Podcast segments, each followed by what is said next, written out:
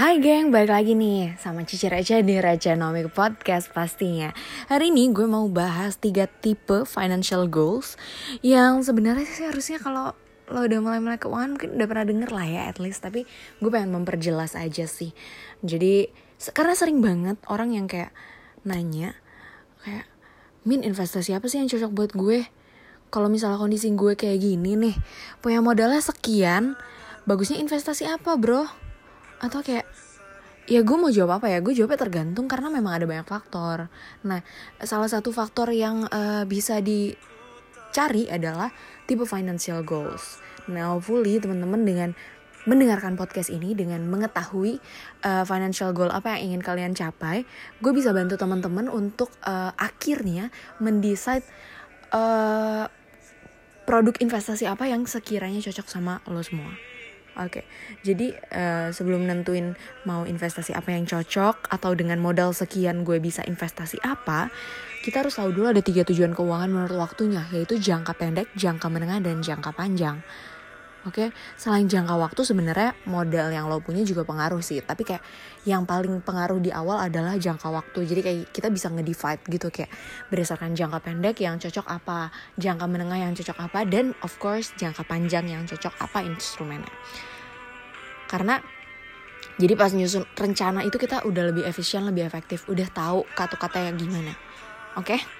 Dan perlu diingat juga dari tiga investasi yang akan gue bahas ini nggak ada yang kayak paling bagus paling cocok dan sebagainya. Ini cuman kayak ya opsi ketika lo punya tujuan apa opsi yang sekiranya at least paling mendekati cocok lah yang mana gitu. Dan boleh banget kalau lo punya tiga investasi sekaligus karena memang goal itu nggak melulu cuma jangka pendek atau jangka panjang tapi bisa jadi lu punya goal jangka pendek menengah panjang. Jujur me myself juga punya uh, berbagai investasi dengan jangka waktu yang berbeda. Oke okay, so let's get it started. Yang pertama mulai dari jangka pendek ya. Jangka pendek ini uh, jangka waktunya biasanya dicapai kurang dari tiga bulan. Jadi benar-benar literally jangka pendek. Oke okay? ini misalnya goalnya lu buat bayar utang 7 juta di kartu kredit. Berarti ya lu harus gimana caranya nih lu investasi. Lu misalnya dengan cara lu buka online shop, invest, jadi reseller atau jadi dropshipper.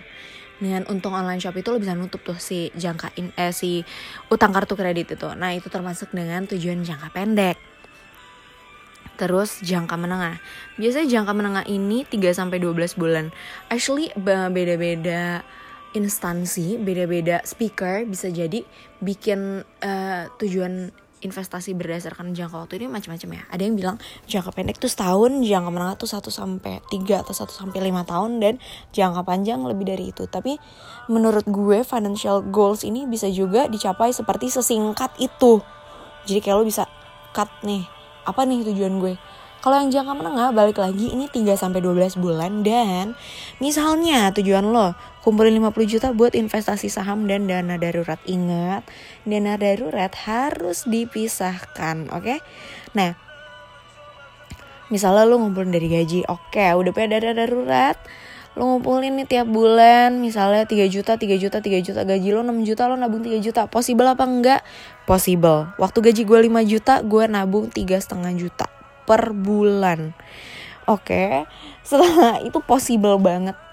Dan setelah itu setelah punya dana darurat misalnya kalau gaji lo 5 juta let's say dana darurat lo single ya 15 juta cukup lah ya terus sisanya begitu lo punya 5 tiga setengah juta berikutnya berarti bulan ke 6 itu lo udah bisa tuh mulai buka rekening saham lo mulai transfer lo mulai beli saham yang sekiranya lo pengen nabung saham atau bahkan lo mulai pengen trading. Boleh banget lo bisa coba. Nah itu berarti jangka menengah lo udah tercapai dalam waktu 6 bulan dan ya untuk mencapai 50 jutanya ya lo tinggal gulungin aja terus. Siapa tuh selalu nabung misalnya lo taruh di deposito kan tuh si dana darurat udah berkembang.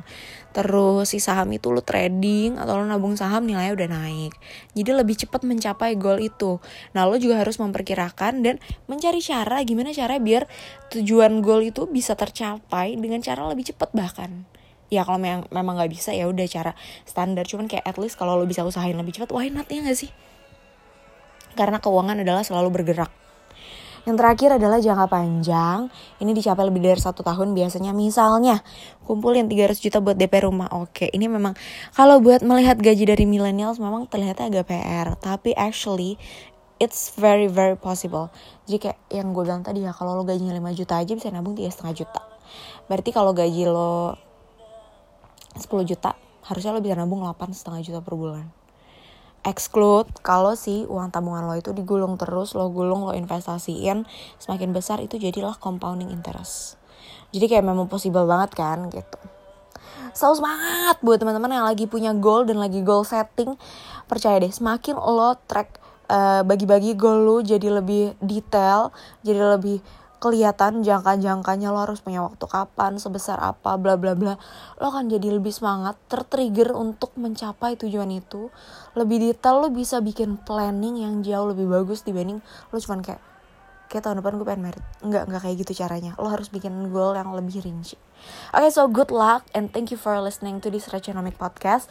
Dan please buat share session ini ke teman-teman yang memang butuh ke kenalan lo yang bahkan mungkin random people yang emang butuh dengerin buat melek keuangan dan butuh buat planning supaya hidupnya jadi lebih bagus. Kenapa? Karena kita milenial. Gue pengen buktiin kita milenial bukan yang bisa diremehin yang katanya nggak mampu buat punya rumah, nggak mampu buat hidup mapan. So hidup milenial and see you on my next Rechanomic session. Bye.